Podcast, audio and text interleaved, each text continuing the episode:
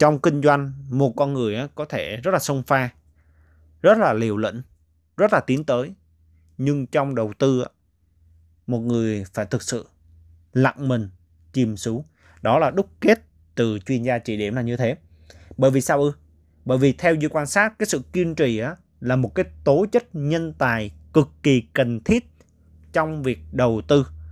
Bởi vì một người á, biết nhẫn nại luôn lấy phòng thủ làm tấn công lấy phòng thủ làm phòng thủ thì người đó về lâu về dài sẽ giành được chiến thắng.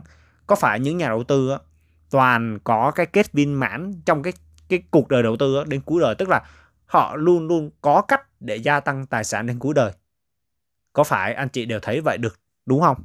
Bởi vì đó chính là cái bản chất của nhà đầu tư. Đó duy chia sẻ là như vậy. Biết ơn anh chị đã lắng nghe.